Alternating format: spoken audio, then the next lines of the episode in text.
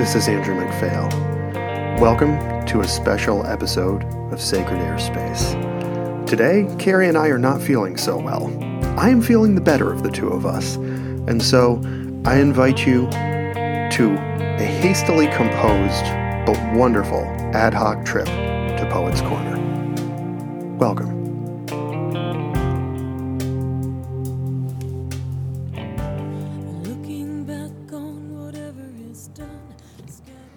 I've been working on a few poems over the last week, and um, without reaching too deeply into these, I'm going to simply share them and, you know, and gather the reaction. Um, some were written for somebody very special to me, and I originally didn't intend to release them, but she said, I think a lot of people would really be able to connect with what you're saying here. And uh, with that, I think we... Oh, my beloved, some thanks for having these gifts brought out for everyone else to appreciate. And the first of these is called The Seven Words. For seven years you have drawn my gaze. For six years held my body and my mind. For five years been a wider sea than I could sail. For four years you've been my vision. For three, my true confessor. For two, stalwart companion for miles amid the sun and snow and rain. For one year, you have watched the seasons change within my soul, and in that time, my shattered mirror was melted down and poured into a better mold. For seven hours today, we've glimpsed a snapshot of moments made of decades yet to come. For seven minutes now, we sit and share some simple verse of journeys overlapping into one. For seven seconds, I'll repeat the thankful words I've said so many times when days are through. And in the waning light of breath and life, you'll see these seven words will still ring true.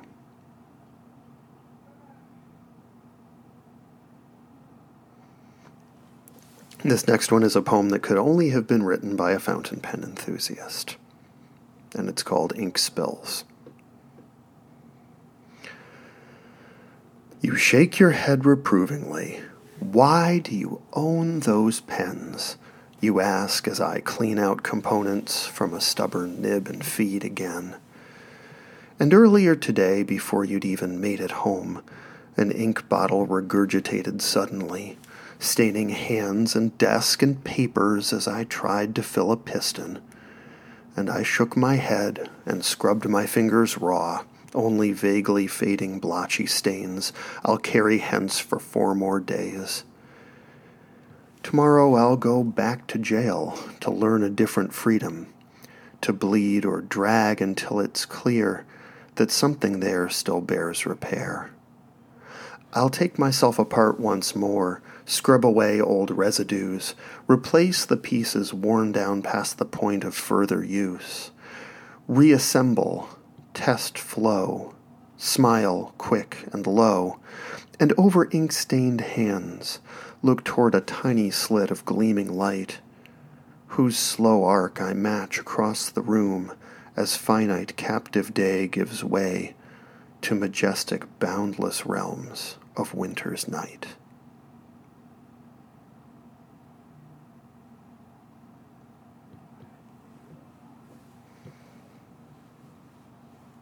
This next one is called Insanity. The best of my insanity is the part you love the most, the balladeer glad belting out that high climactic line, the poet wrapped in silence, plucking words from the horizon, the spy discerning patterns in the palace of the mind, the practical philosopher assured in knowing how he knows he knows. Your sly smirk flashes past, as I assure you I am hatter mad, by far the best insanity that you have ever had.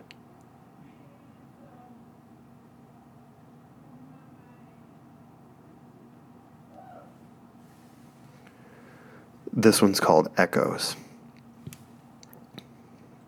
Echoes of the ache reverberate behind her stolid eyes when no one's there to see. The yearning presses down atop her solitary sighs when no one's there to hear.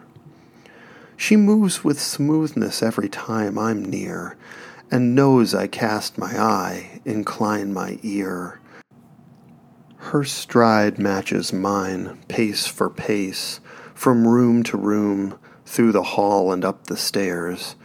We may say words or bask in silence, but when end begins again, we are each other's shadows, counterpoints, selfsame skin.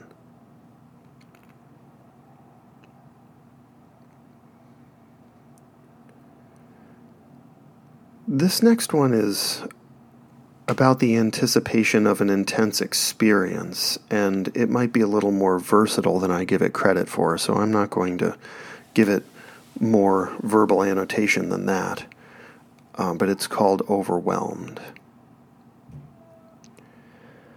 At first I said I had only known once, then deafened into listening, blinded into seeing, I was gripped within a visceral wave, a part of which a part of me became. Then outflow, undertow, a road to realms whose being cannot be foreknown. When it first became past, the present deepened out around. My ears dug tunnels and built ladders to surmount a wall of sound. My eyes traversed the spectrum, saw it gathered to its source, the lightless textured night with no reprieve and no remorse. And after opening, closed again, dove deep, to greatly swim, to greatly sleep, to dare a dream made real, held sweet, awakened in a room without a door, where pilgrims sojourn till they live, to quest for its frontiers forevermore.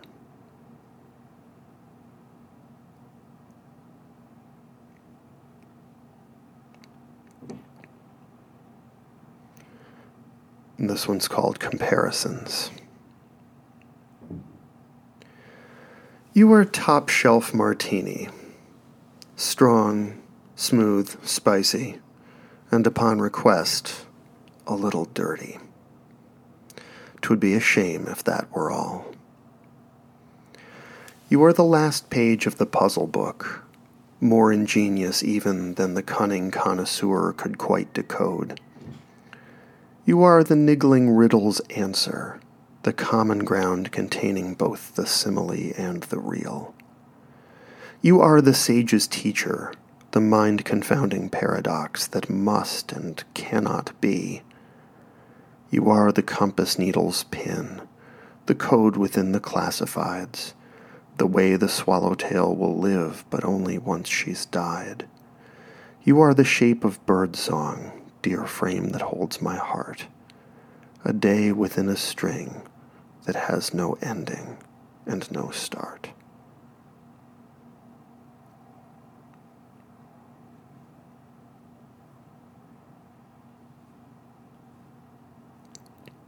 And this one's called Untitled.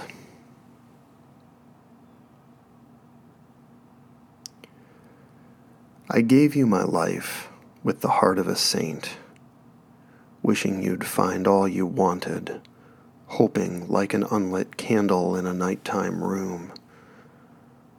I worked with my will, made you castles out of clouds, gave you house and home and motherhood even when I wasn't sure.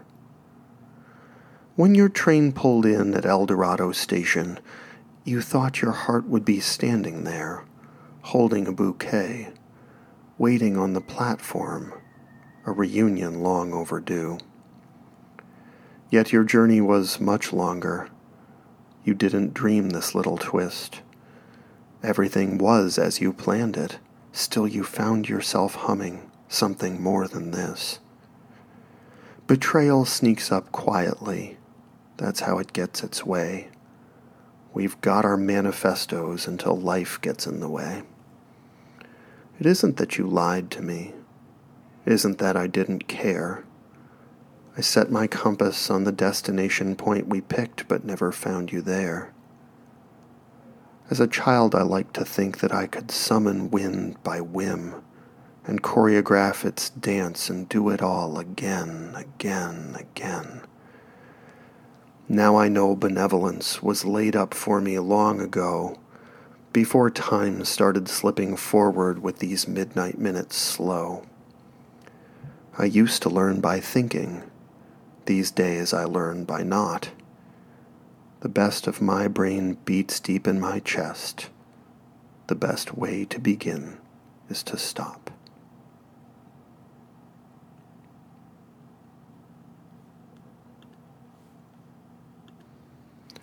This one's called Not Coffee, Not a Poem.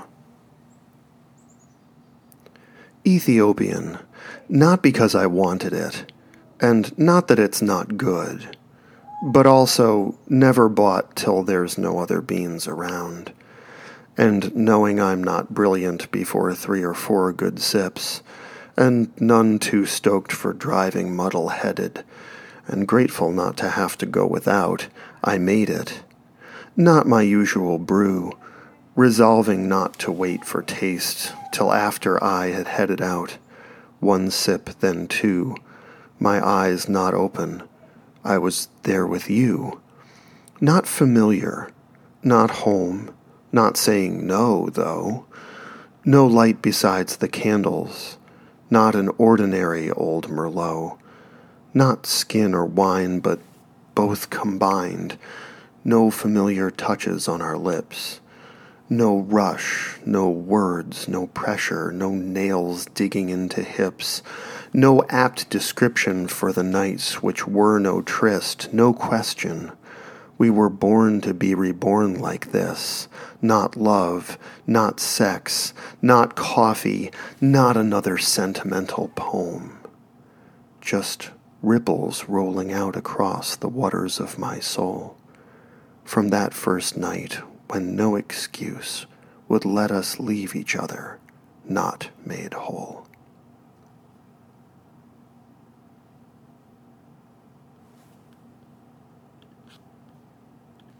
This is The Late Traveler. Amid a quiet afternoon, upsprung from between two among hundreds of browning curling leaves, a burst of wings, glinting gold of days gone by, resurrected one more time. Oh, fly far, fair friend, linger not, do not tarry. Who knows how many days remains for each of us? Clematis blossoms herald the noonday sun, their tiny trumpets now ivory. We are all eternal, well, today, one more time.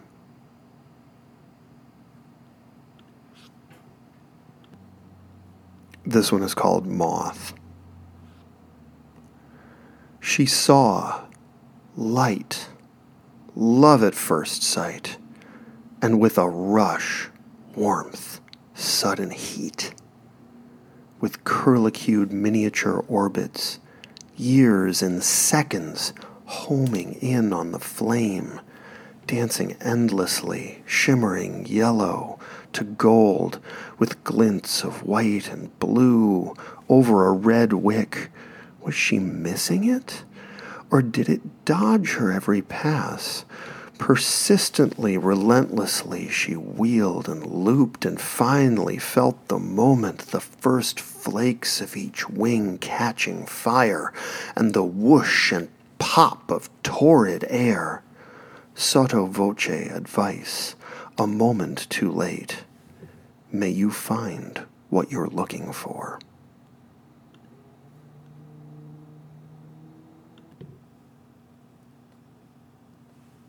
This is Reversals. This morning by Main Street, slate, thick, heavy clouds processed east. Woolly, wispy strands above them rode west. The day coaxed out the heat stored underground, absorbing all the dew. This afternoon by the river, speedboat wakes ran north. Deeper currents pushed south.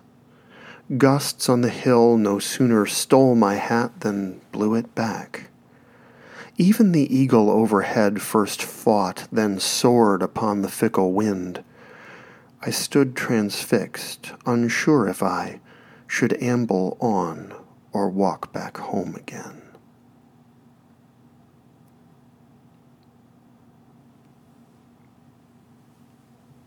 This one's called After the Flood.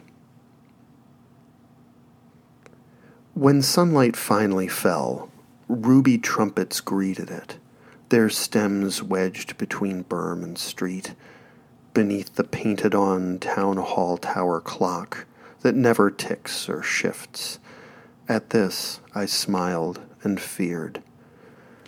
Have we not sprung up past a flood, born to bloom but for a day? Honeybee, gather up my dust. Caterpillar, take my leaves before the moon may rise. This day already plots to steal away. An hour arrives when hands cannot hold back the shadows. Let us make what all we can and may of honey, love, and good.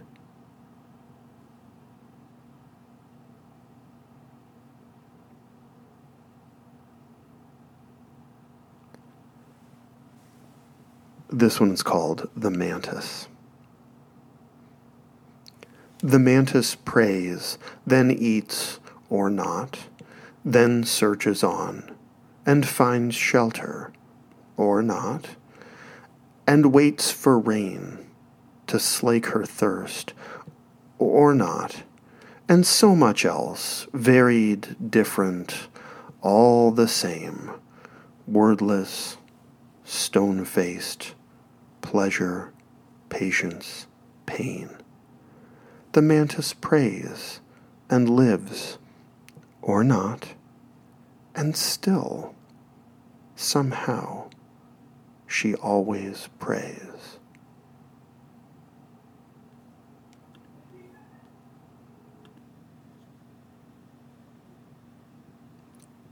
We'll wrap up on this one today, and this is called Enola. By a thin sliver crescent moon, Enola moved smoothly through time and air, swift, silent. In the wake of wings above her sheened like tar, and in whose flowing strokes glanced glimmers of each tiny star, a raven moving tree to tree to tree, to trace an unseen trail toward a balcony, and doors behind which a tiny golden glow danced dimly, dampened by the slate-gray window holding back both light and nighttime breeze. Alighting all aflutter for a moment, then sure and still above the window perched, the raven gave a little lean and then a peck upon the sash, then on the pane. A sharp tick-tick, and then again, tick-tick. The beak became the sound of falling frozen rain. The door creaked open, then stepped out a man of wild eyes, unruly hair. He stood bemused or steadfast searching, hoping vainly he would not find no one there. "Lenore?" he asked the knight, still sifting out the shadows from the trees below the balcony, hoping something more. And then a furious, desperate yell into the great beyond, "Lenore!" as if mourning for a hope no longer worth the waiting for. Through the grove his echoes mocked and mimicked, cascading ever quieter until they were no more, and for a moment just the gentle patter of soft feet across a marble floor, and with that the wild man turned, retreated, fastened tight the door, the raven waiting just above the window as before. Tick-tick! Another round of pecking on the cloudy window pane. The raven shifted, then prepared to stoop and tap again, but hinges creaked, outswung the window with an angry squeal, then mutterings from the wild man, of words that once perhaps were even real. With one long hop the raven dropped into the study room, and for a time Enola thought of how to join the bird. But soon the cackling ramble of the wild man returned. His voice intoned some novelty and deference to start, but soon began to voice the discontent within his heart. He knew the bird an omen and resented it the more, and begged of it prophetic words, and somehow silence bade him beg the more. His fervor grew still greater as he urged the bird to speak, yet gave it hardly time enough to open up its beak. At last, a pause, a drop of hope, like desert dew at dawn, a shining speech of solitude, no sooner real than gone. "A caw!" the raven then replied. The wild man stood mute, then raged unbridled at the sound with froth and vitriol. "Nevermore!" he screeched, as if to deafen all within, and render it impossible to hear the word again. More vile effusions issued forth, but still the raven sat and waited, and in some relenting seconds it reiterated, "A caw!" which drove the wild man to lengths not often seen. He spewed collisions of hard sounds inscrutably obscene. He staggered, then he swayed, half sat and finally toppled. A pile of bones and bags of skin draped loosely across the desk. The raven turned and hopped again, then in the window leaned and stretched, a thickly feathered wingspan, like a storm front toward the west.